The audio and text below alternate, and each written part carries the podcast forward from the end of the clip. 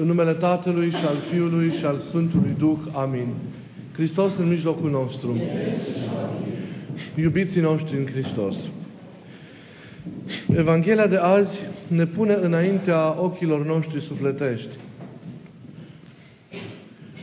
problematici interesante și importante.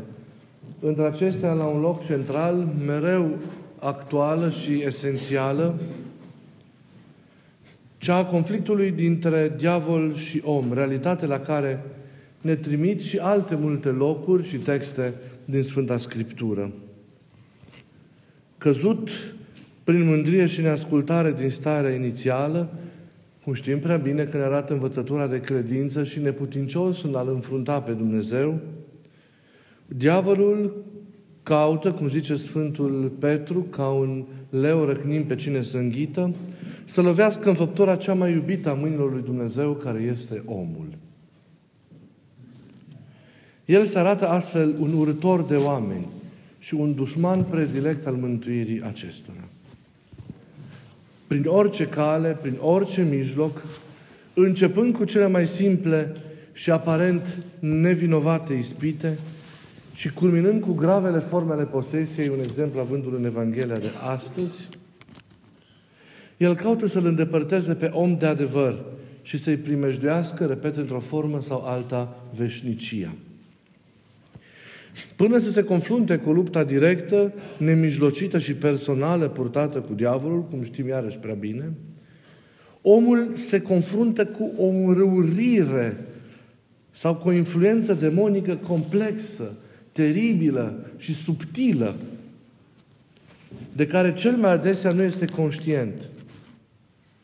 Și aceasta atât datorită stării sale de cădere, în care se află și care face incapabil să înțeleagă și să trăiască în mod natural voia lui Dumnezeu, mintea și înțelegerea sa fiindu-i acoperite, cât și cu, iarăși, ghilimele de rigoare, discreției și lipsei de prezențe, unei prezențe evidente a diavolului, care ozează de cea mai, înșelătoare, cea mai mare înșelăciune a sa, și anume aceea de a ne face să credem că El nu e. Ei, să înțelegi sensul prezenței și lucrării Lui, natura ispitelor sale și felul luptei la care El ne provoacă, miza acesteia, deci sensul confruntării cu El, e una din marile provocări ale vieții noastre spirituale. Pe lângă faptul că El nu e niciodată, El creează confuzie chiar și în mințile celor mai înțelepți oameni. El răstoarnă adevărul și celelalte valori. Îmbracă minciuna în haina adevărului.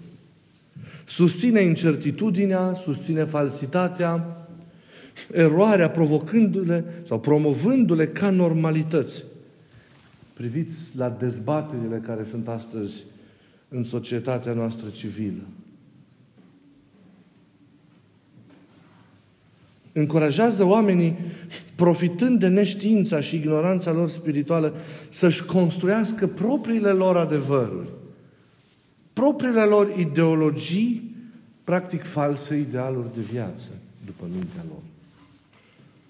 Și oferă acestora un fals conținut de viață, creat, cum știm prea bine, din iluzie, din minciună, fiind o chimeră legiferează și încuvințează apoi păcatul, prezentându-l ca firesc, susținând în om mândria, egoismul, neascultarea, pricini ale tuturor păcatelor și patimilor în acesta. Iar aceste păcate și patim neobservate, nemărturisite, nepocăite și neizgonite afară, devin, cum vă spuneam de atâtea ori, dreptul și proprietatea diavolului în inima omului. El mereu se va apropia de om și îl va controla pe acesta, fiind atras de acestea care se află în el. E atras, cum vă spuneam iarăși de atâtea ori, de ceea ce îi aparține în noi. Și e în noi ceea ce îi aparține. Ca să poată îndrepta totul, Omul însă trebuie să-și vindece propria inimă. pentru a-și vindeca mintea și pentru a dobândi adevărata cunoaștere și pentru ca mai apoi să poată înlătura răul din jurul său, din societatea și din lumea care este cum este, pentru că El, într-o astfel de stare, a creat-o, a clădit-o. Dar marea neputință a omului este incapacitatea sa de a-și vedea propriile păcate. Tendința de a le ascunde. Și zic aceste lucruri pentru că e forma de astăzi în care diavolul le subjugă. Tendința de a le ascunde, tendința de a nu se incrimina, de a le justifica, de a le păstra cumva sub haina sau aparența unei evlavii, a unei vieți virtuoase ispite care ne bântuie. Am mai vorbit poate de acest lucru și voi mai vorbi pentru că această cumva de dublare e marea problemă din viețile noastre, din biserică, din societate. E un păcat mare, pe cât de grav, pe atât de actual. Nu doar pentru cei ce trăiesc în lume, dar și pentru cei care sunt înbisericiți. E maniera predilectă prin care diavolul ne ține în captivitate astăzi. Și el deschide o cale largă prin această neputință noastră de a ne vedea răul, de a-l obiectiva și de a-l extirpa, prin aceasta deschide o cale largă pentru toate cele păcate, celelalte păcate noi și deschide o cale pentru robirea noastră pe durată lungă. Ce mare lucru este să-ți vezi păcatele, să ți le asumi, să lupți cu realism împotriva lor și să nu le dosești ducând o viață nefirească. Tentația de a-ți crea o imagine bună, fără ca ea să fie însă bună. Mi-a plăcut, cineva zicea foarte sugestiv, dacă toate minciunile noastre nevinovate ar fi cumva împotriva legii, am înfundat tot pușcăria până la lăsatul serii. Din nefericire, discrepanța aceasta între ceea ce spunem și facem e extraordinar de generalizată. Ținem atât de mult la propriile iluzii, la propriile raționalizări, la propriile noastre adevăruri, fabricate de mintea noastră, încât credem că sunt reale. Nu le mai confruntăm cu El, cu voia Lui. Singurul, de fapt, nealterat și neînșelat criteriu al adevărului. Trăim adesea cu mult cu mai multă sau mai puțină știință într-o realitate pe care noi ne-am construit-o. Într-un sine făcut după chipul și așteptarea noastră și în care credem cu tărie, deși sunt minciuni și mari iluzii. Ne încăpățânăm să credem că așa e bine, iar diavolul ne dă și satisfacție evidente pentru a ne lega mai mult. Pe cât de ușor am înțelege parcă aceste realități în lume, pe atât de greu sunt cumva de asumat ele în biserică. Unde conștiința oamenilor ar trebui să fie clară, ar trebui să fie limpede și neînșelată. Dacă însă ne ascundem din pricina mândriei păcătoșenia și ne justificăm culmea duhovnicește, neascultarea și dezertarea, n-am înțeles nimic.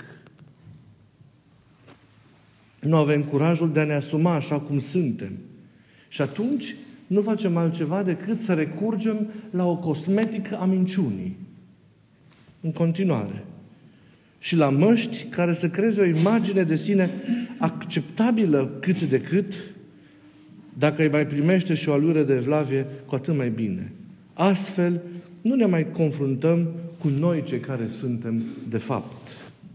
Rămânem în continuare niște mincinoși, niște falși duhovnicești și nu ne putem întâlni cu Dumnezeul cel viu pentru că noi nu am reușit să ne confruntăm cu propriul nostru păcat în noi înșine de adevăratele.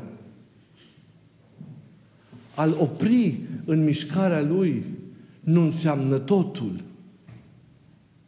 E timpul pentru toți a unei confruntări adevărate cu propria noastră păcătoșenie cu erarea din nou și nu cu instalarea noastră liniștită într-o comoditate din această duhovnicească. Nu e bine.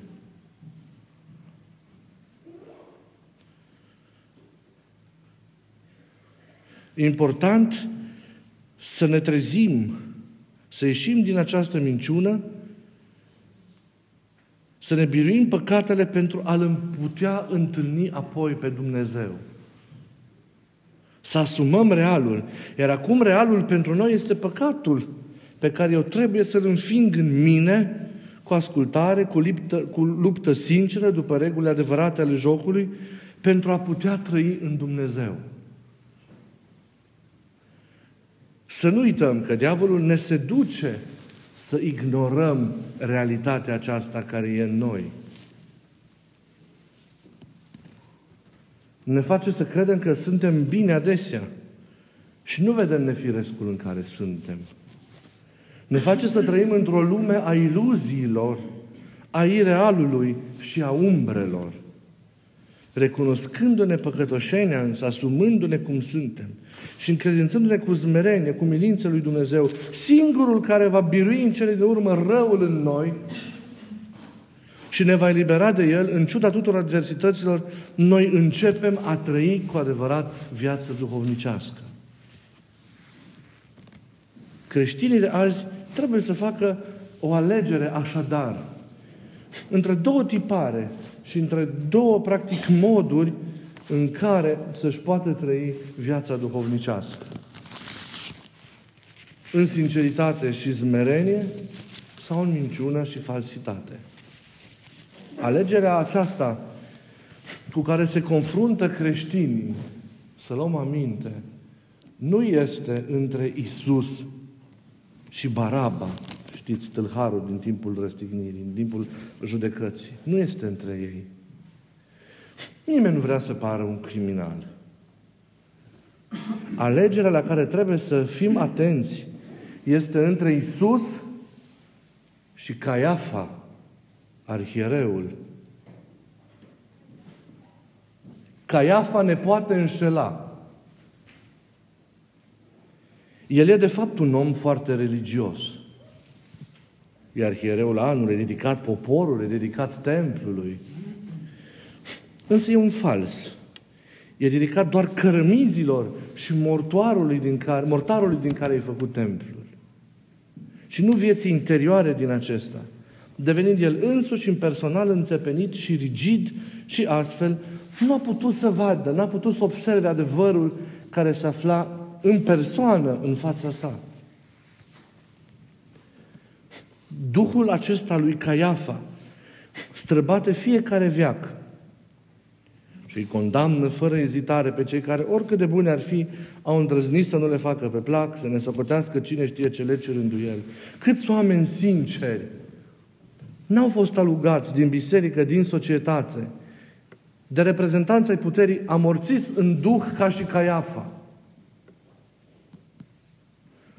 Duhul acesta înăbușitor al ipocriziei trăiește mai departe în cei ce nu văd adevărul și se mint că ar fi bine, că vor să arate bine, fără a fi buni.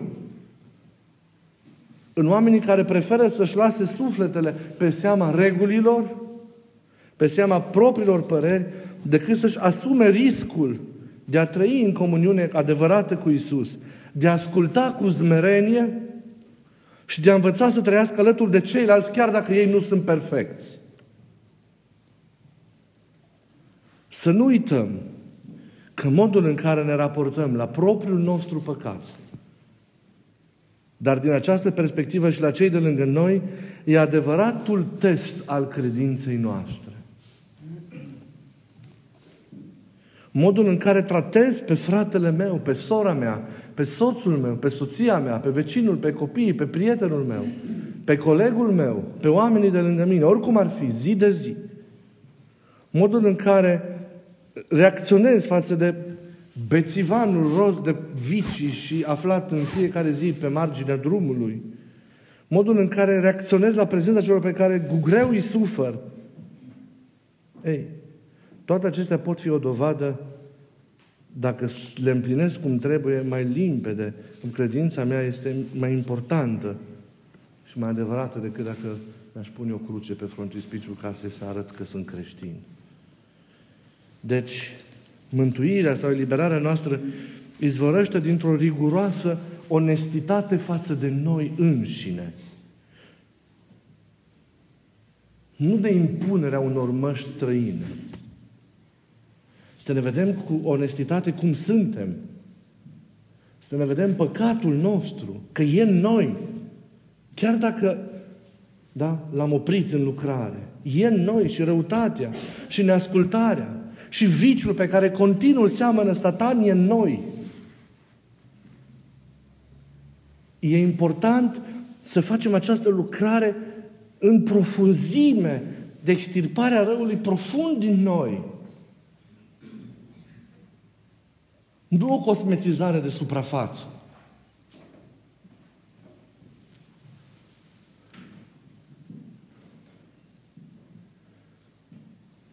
În acest rău care în noi ne ține captiv diavolul, datorită prezenței acestui rău neextirpat de acolo, nu ne vindecat. Rău nu poate fi vindecat niciodată. Rău trebuie scos. Noi suntem mereu legați. Noi nu ne putem ridica niciodată. Noi nu avem libertate. De aceea nici în viața domnicească nu putem înainta nu știu cât și cum. Cum ziceam eu de multe ori, nu trecem de simple începuturi, că nu avem cum.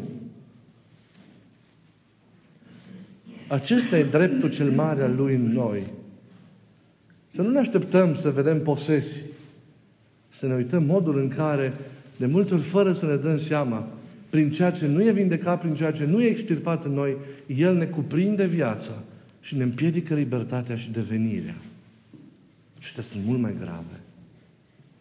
Sunt mult mai grave. Și necesită o luptă. Să nu ne speriem când cădem.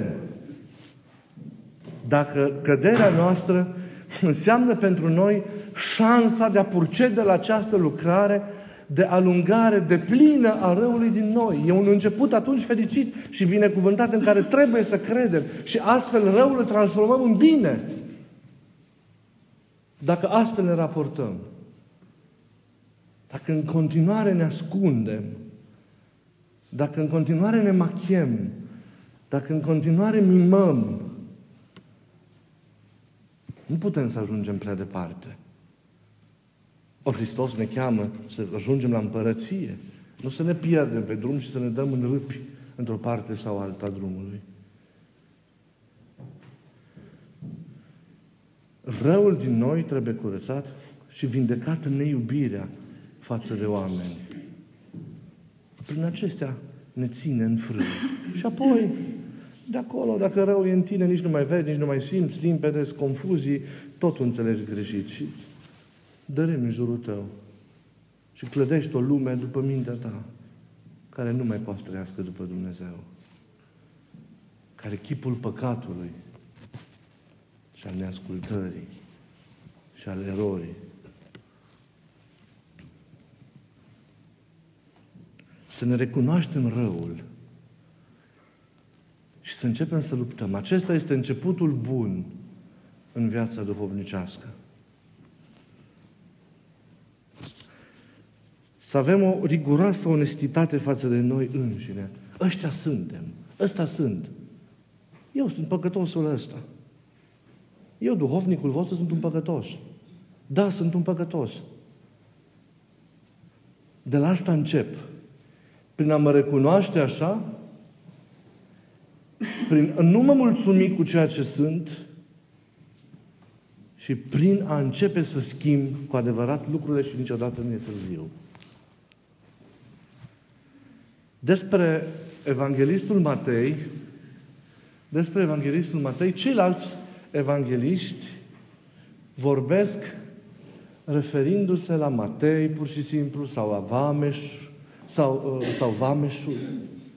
Nu, uh, Matei sau Levi. Dar el însuși, în Evanghelia sa, când se referă la sine însuși, el, despre el spune așa, Matei Vameșul. Niciodată nu zice Matei, pur și simplu, sau Levi, Matei Vameșul. Nu a dorit să uite vreodată cine a fost. Și a dorit să-și amintească mereu cât de jos s-a coborât Isus pentru ca să-L ridice.